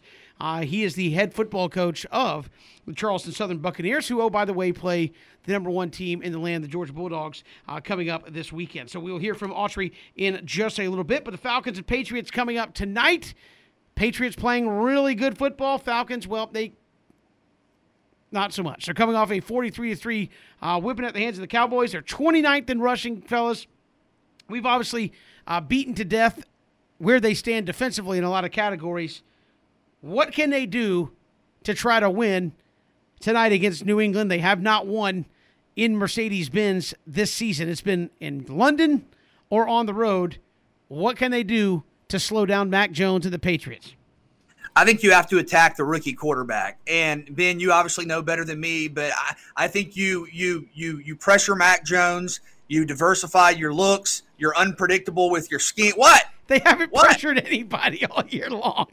I'm just right. Saying. But no, but this is what I'm saying. I understand it that bad. Like, yeah, you got to pressure the quarterback. Well, they haven't pressured any quarterback. Okay, well, Kevin, you asked me what do they need to do to win. Okay, they need to not run the football. They need to continue to not get interceptions Can I steal and not pressure the quarterback. Can I still quote? Let's talk about real things. Like, well, hey, we want to pressure the quarterback. Well, you can't do that. You, no, you, are asking me what what they have to do. I think you're going to have to, even at the risk of getting burnt or beat deep, because to your point, that would not be anything new given what we saw last weekend where you gave up 43 points. I think you bring an extra pass rusher, and if that means there's more open space in the field, that's the reality of the situation. What I'm getting at here is you're facing a rookie quarterback, and Mac Jones has been really good, and Bill Belichick's there, and they're red hot. But he also hasn't been in many games like that. I mean, many games, period, at the professional level. But you're you're you're the game prime time. Everybody's watching. I think you're on the road. You have to try to bring it to Mac. And I don't I don't know that that necessarily means Kevin you're going to be successful or productive. You're last in the league in sacks. You're second to last in interceptions. But if you're going to win this game, you're going to have to have some big plays on that side of the ball. And Ben, you've talked about Deion Jones a couple of times. Is this track? Do you send him and say, Deion, instead of kind of letting the game come to you, come to us, you're going to go after Mac. You're going to blitz, you know, eight to 10 times tonight. You're going to be used as someone who attacks the offensive backfield. Do you bring a couple of safeties down, maybe a, uh, you know, a, a third corner from time to time and take risks? I think you have to do that because if you just do the same old, same old, I think uh, Dave Choate said earlier in the show the Falcons are about middle of the pack in terms of how often they blitz. Well, that's not working. So I think if you get beat deep, you can deal with that. You can adjust to that potentially. But I think you have to try, keyword try, Kevin Thomas, I agree, to pressure Mac Jones, to force the Patriots to respond. Don't let them dictate tempo in your house tonight. You got to you got to confuse Mac Jones. Mac Jones is really really good at going through his reads right now, so you got to take away his first reads and his first reads are Jonnu Smith and Hunter Henry. You got to take away those tight ends, force him to beat you on the outside, which I think favors the Falcons because AJ Terrell, I mean, on a bad defense, he's really, really good. He's all, I mean, he's he's playing lead. I think the only cornerback that's out playing it right now is Jalen Ramsey of the Rams. So I just think for me, BJ, yes, you're gonna have to not be yourself. Coaches say that. Listen, be somebody different tonight. What you mean, coach? Like rush the passer. we haven't been doing it. Rush them. Make the listen. Make for, for, force Mac Jones off his spot. Force Mac Jones to have to readjust. Force Mac Jones to have to readjust his feet. Uh, shorter, uh, shorter uh, or tighter uh, throwing lanes, and stop the run. Like the thing about football is update your resume. You know what I'm saying? Current, you have to update it when you're playing. Mac Jones is not playing like a rookie. Josh McDaniels is doing an incredible job putting Mac Jones in a position to where his skill set can go out. He has a, he, he has a pretty deep ball. He can, he can definitely go through his reads, but make him look like what he is, a rookie. If you are, oh my God, if you are the, if you are uh, Atlanta's offense, you got to get creative. BJ, something you talked about earlier in the week that I think is not talked about enough: the screen game, the quick passing game. Kyle Pitts, move him around, put him, try to force him in one-on-one situations. Trust your arm, win some 50-50 balls. We're not saying anything. We are preaching to the choir. Atlanta, you are a professional franchise. You have an MVP quarterback in, in Matty Ice, Deion Jones, Grady Jarrett. You know, I mean, when you look at it, when you look at Dante Fowler Jr., you guys are the veterans of this team. Lead the team, retool the offensive line. Don't care. Go out there and get it done because at a certain point, it's not who you playing. It's you. Because this is the same Falcons team that has dominated teams this year, and it's the same Falcons team that's gotten dominated. Who are you? You're both. Make up in your mind, I'm going to win my individual matchups. I'm going to Whoa, whoa, force whoa, Mac just- Jones just on out of- defense to go through his read. Just Huh? out of curiosity, when when were the games that Atlanta was dominating? Well, well, well, of- uh, well, well may, may, maybe, maybe, maybe not, maybe not recently, BJ. But I'm, but I'm talking about something. Maybe with- not recently. I'm No, talking. th- I'm talking about something else. Okay, if we want to do that, if we want to do that, you know, when you talk about Matty Ice, right? The one thing Matty Ice does is he keeps everybody ahead of schedule. He's making sure that when the when the when the when the center calls out the protection, he's calling the right way. He's making sure guys are being lined up. But Matty Ice been doing that from opening day. Matty Ice, two things. He doesn't get hurt. He's gonna give you all he got. That's one guy. That's one guy. I mean, Cordell Patterson, and I hope I'm saying his name right. If he can't play, that puts pressure on two no-name receivers, BJ. I mean, I'm just saying, when you start thinking about this Falcons team, they don't lack talent. They lack execution. You got to execute.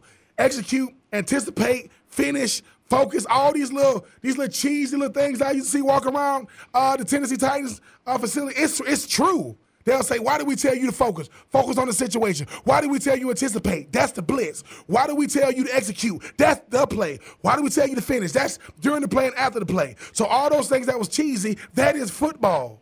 The problem is they don't do any of them. They don't focus, they don't anticipate, they don't execute, and they show us hell don't finish. So I think right now, if you're in Atlanta, this is looking in that mirror saying, hey, dude, do you like what you see in that mirror?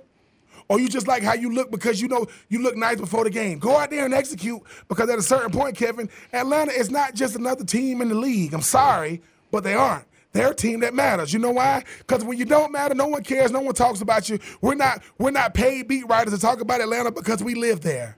It's, I, I, I, I get that people do that, but we are being honest. At a certain point, Kyle Pitts gonna have a bunch of stats that don't mean nothing. He's gonna go to the Pro Bowl and people gonna say, "Hey, dude, you was good." Yeah, on a real bad team. You know who did that? A bunch of players. I got guys that I talk to now, man. When I played, who cares?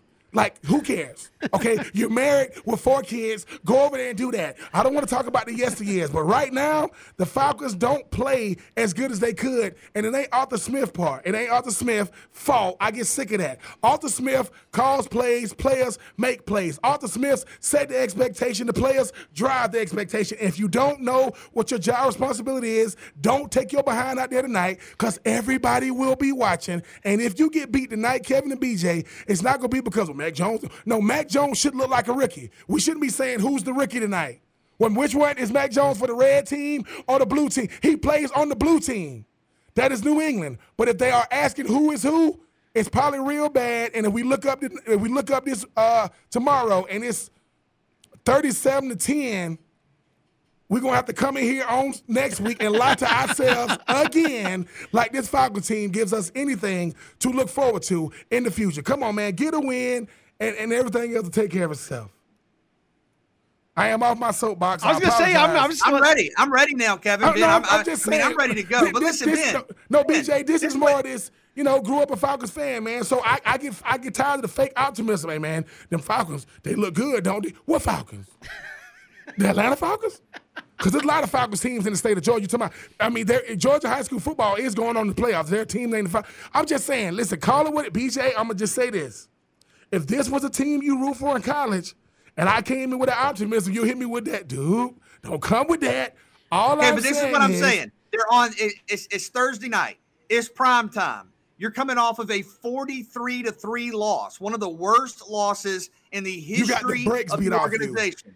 Okay, you have a chance to step up and play well in front of the whole league, and and they're wearing the throwback uniforms, The- the oh, the- uniforms that oh should be God. this should be their regular everyday all the time uniform. No, I'm just saying you got to look good tonight. When you get when you start going with a throwback, sometimes that just reeks of hey, maybe if we you know get everybody excited about wearing the throwbacks, they won't notice how bad. Yeah, I we don't- yeah, yeah, I don't want the throwbacks to become throwaways. I, No. I, I, I want no, to I- look, I- look good. though. I, They- I they- think you know. again the Falcons have the ability to play better than they have. But Yes. again, BJ, you show uh, you, you showed you said something earlier in the show where it was look the Falcons haven't won a game by more than one score in their last what fourteen. Wow. More more than seven points. Yeah, last 14 games they have not and- won and a that is single very, game very hard by to more do. than seven. So again, you're not you're not ever going out and, and again, I know it's hard to win the National Football League, but when you can't when you never win by more than 7, I mean, every once in a while you would think, "Hey, the matchup's in our way. We're going to win by 10, 15, uh, maybe 14 points uh, and, and and get a win." They haven't been able to do that. I know their defense isn't up to snuff, but uh, that's why I kind of had to chuckle earlier. We're like, "Hey, you got to get after the quarterback." Uh, well, who? Uh, because that's been something we've talked about for over a decade with this football team. And again, this year, almost last is sacks, down near the bottom in interceptions, tackles for loss, down near the bottom. I mean, and again, it's one thing to, to say those things. Hey, we got to get after the quarterback. Well, no kidding. I mean, I, I don't care who it is. You got to get get after them uh, at this point. The, the, the way you come up with a pass. I just don't know when you're playing a hot team. Say, hey, our first goal is get after the quarterback. I think your first goal should just be get off the field. Come on, like I'm just saying, like, preach. like before before Get off the field. before before we worry about getting sacks, how about we just get off the field on third down? I know I sound like a guy's like, just give me some, but I mean, you, you got to start with the small victories. You're dead last to sacks. You don't go from dead last in sacks like we're going to get after the quarterback tonight, really, because you've had nine previous games where you Put it on didn't get after the quarterback. Put it on tape. Put So- it on tape. Put it on tape.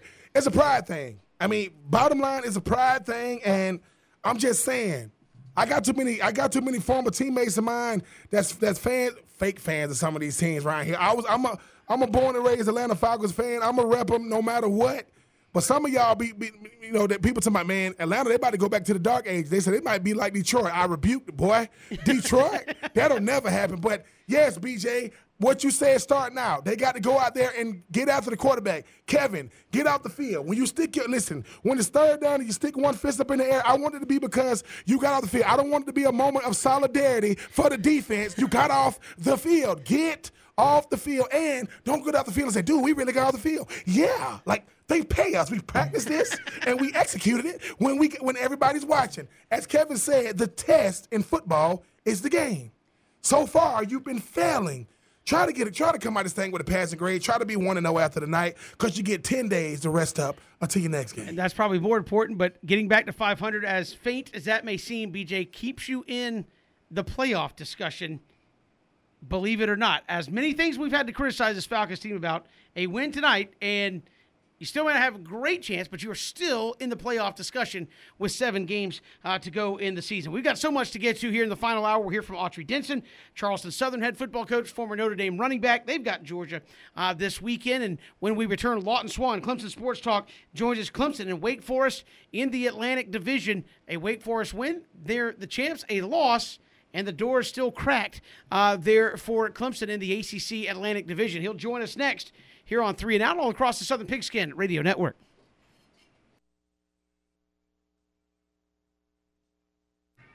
Good to have you back here, Three and Out on the Southern Pigskin Radio Network. Kevin, BJ, and Ben, you've got a, a big win in the ACC Atlantic. Wake Forest against uh, Clemson coming up this weekend.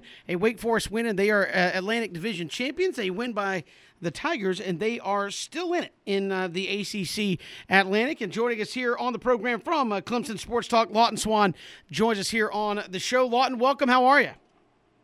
Guys, I'm doing good, man. Glad to be on with y'all. I appreciate you coming on, and uh, it, this certainly has not been the season that Clemson fans, I think, expected, or really anybody else uh, preseason. When you're talking about Clemson as a potential playoff uh, contender, but this is a team that's obviously got to seven and three on the strength of their defense, and still a, a, a shot potentially to get to Charlotte. Still, uh, despite how the season's gone to this point. Yeah, it, you know, it, it's sort of a backdoor option for them to.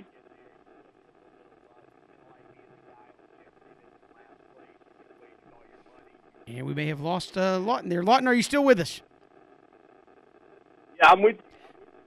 For some reason, we're having you you're cutting in and out. We'll try to call you back here real quick.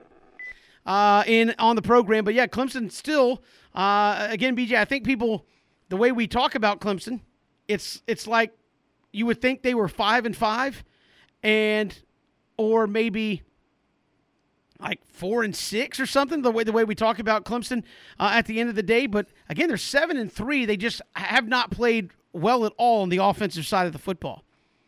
Yeah, that's where all of the struggles have been. And and if you think about Clemson potentially winning out their last three games, right? Let's say they beat Wake Forest. That's going to be tough. Wake Forest in the top 10. You beat South Carolina and you win your bowl game. They're still at 10 wins. So this has not been, uh, you know, a, a vintage Clemson season for a team that has made, what, six consecutive college football playoff appearances. And that's not going to happen this year. But they're not terrible. They're not even average. I mean, if they win this weekend, they'll be back in the top 25. They're a pretty good team. Now, why it's so fascinating and so frustrating at the same time for Clemson fans is Clemson is probably top 10 when you look at all the defensive stats together on that side of the ball, but they're last, Ben, in the ACC in total offense. They're last. They have the worst offense in the ACC. They're in the 100s. Uh, so I think that, that that Clemson has been a tale of two teams, offensively, defensively. I think if they can make it a low scoring game against Wake Forest, they have a chance to win this game. If it's a back and forth 45 38 game, that's where it might be tough. I believe we have uh, Lawton Swan back uh, here with us. Lawton, uh, again, appreciate you coming back. Uh, again, this Clemson team still an outside chance uh, despite how this season has gone.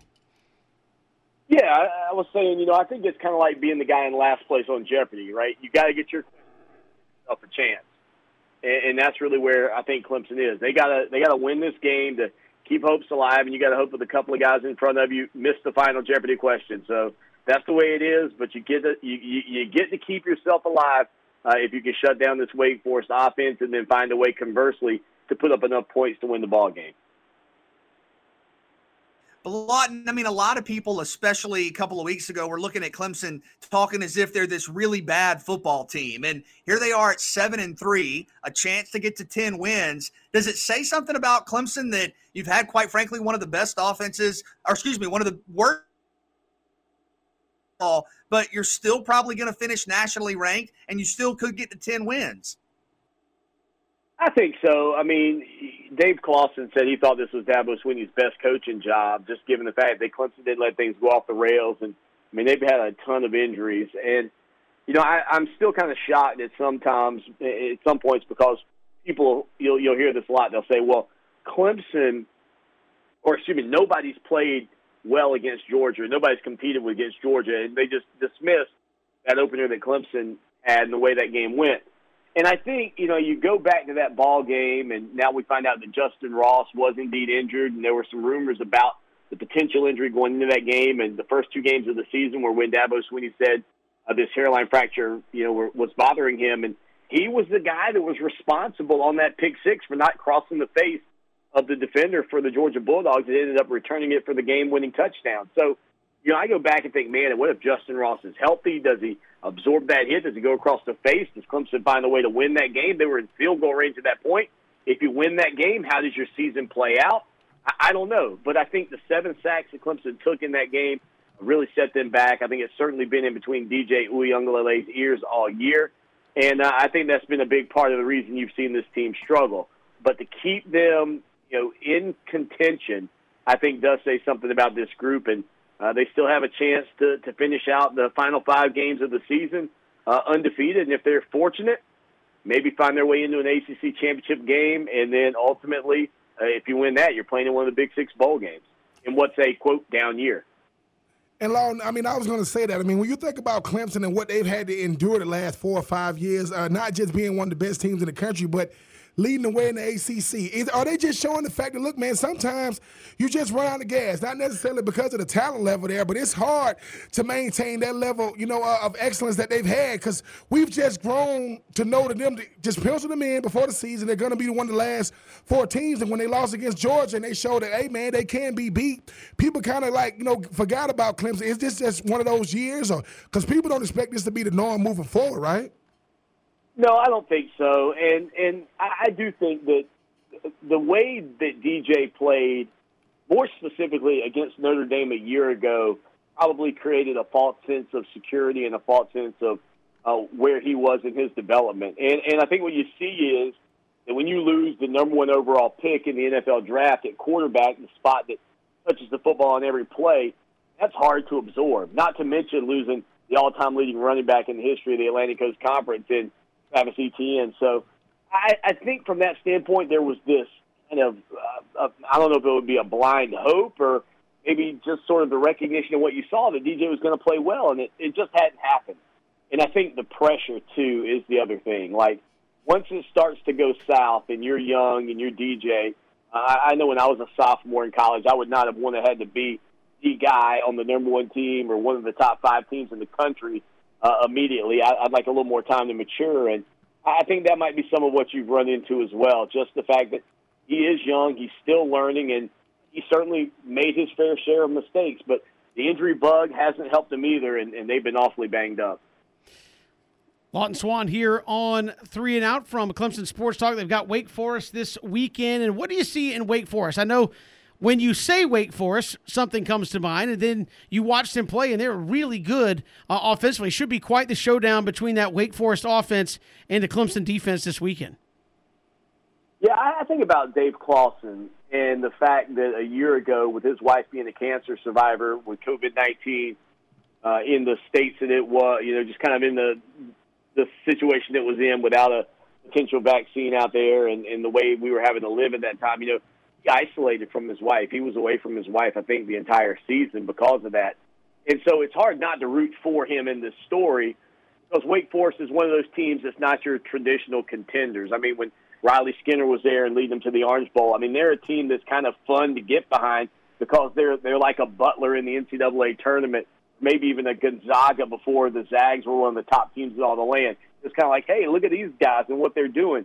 And so, you know, from that standpoint, I, I think they, they they're going to have that push behind them uh, in the sense that people are going to be rooting for them.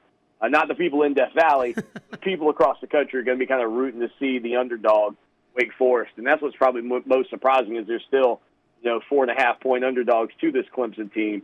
Uh, but I like Sam Hartman. He knows the offense. Dabo Swinney's kind of compared him to James Skalski, Clemson's star linebacker, uh, simply because he knows you're not going to throw something at him he's going to be uncomfortable with. And then uh, they do a really good job with the, the mesh point on their RPO plays and, and really slowing things down. I think if Clemson's defense can control the line of scrimmage, push that back a little bit, maybe make uh, Wake Forest speed things up, that would play in the Tigers' favor. Uh, but I can tell you, it's going to be a tough one because uh, this Deacon team, they're they're sound, they're disciplined, and uh, they put up a lot of points. The problem they have is they give up a lot of points, uh, and we'll see if Clemson's offense can finally uh, have that seminal moment where they they come to life because uh, it really has been tough to watch this team offensively in Tiger Town all year. Lone, how much how much of that is just DJ you just trying to do too much? I understand when you talk about what he's inherited, coming behind guys, you know, like Trevor Lawrence, like Kelly Bryant, like Deshaun Watson. I mean, that quarterback position at Clemson has been elevated at a level that's it's very, very hard to try to like, you know, fill those shoes. How much of it is it just him just saying, look, I'm at Clemson, I'm DJU, I'm a California kid that came across the country to play football, and I'm trying to live up to these to this standard, and sometimes it's just not happening this year. Yeah, I think there's there's something to that. I I do like when you're interviewing him, I kind of go, oh man, this guy. Like I'm not somebody that would like label somebody like where they're from, but man, he is so West Coast. I mean, it, when you're interviewing him, he can have a terrible game. He's got a he's got a little uh, smoothie and a straw.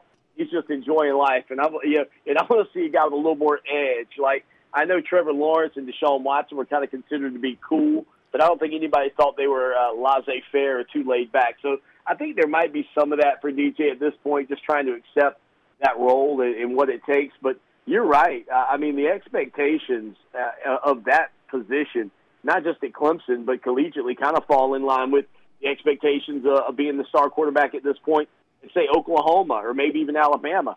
I mean, you're supposed to be the straw that serves the drink, not just on your campus, but in all of college football. And I do wonder, too, if there's uh, some pressure that's kind of fallen on the shoulders of these young men who got pretty substantial NIL deals. And we don't know how big DJ's deal was with, with Bojangles and with Dr. Pepper. But I, I do wonder, you know, if there is something to that as well for these guys, uh, just from the pressure of knowing that the other players around you don't have that type of access to uh, financial benefits, and the fact that you also know that you might not have it next year. So let's say DJ signed a six-figure deal with Dr. Pepper, and I don't know if that's what it was, but let's assume it was. And you got to you got to perform. Or Dr. Pepper's probably. I mean, I, I wouldn't imagine that he got a multi-year deal. So from that standpoint, there's probably a, a high level of pressure for these guys to perform because they don't want that money stop coming in next season either. Yeah, something to certainly watch, as you said, across uh, college football. Lawton Swan, Clemson Sports Talk, our guest here on Three and Out. Lawton, appreciate the time. Thanks so much. Hey, guys, keep crushing it. Always appreciate you. Hey, we appreciate it. Uh, Lawton Swan joining us here on Three and Out. We'll step aside. Autry Denson, former running back at Notre Dame, uh, left his all time leading rusher, 4,318 yards, 48 touchdowns with the Fighting Irish. He's now the head coach at Charleston Southern. They, of course, have Georgia coming up at noon on Saturday. We'll hear from him next here on Three and Out on the Southern Pigskin Radio Network.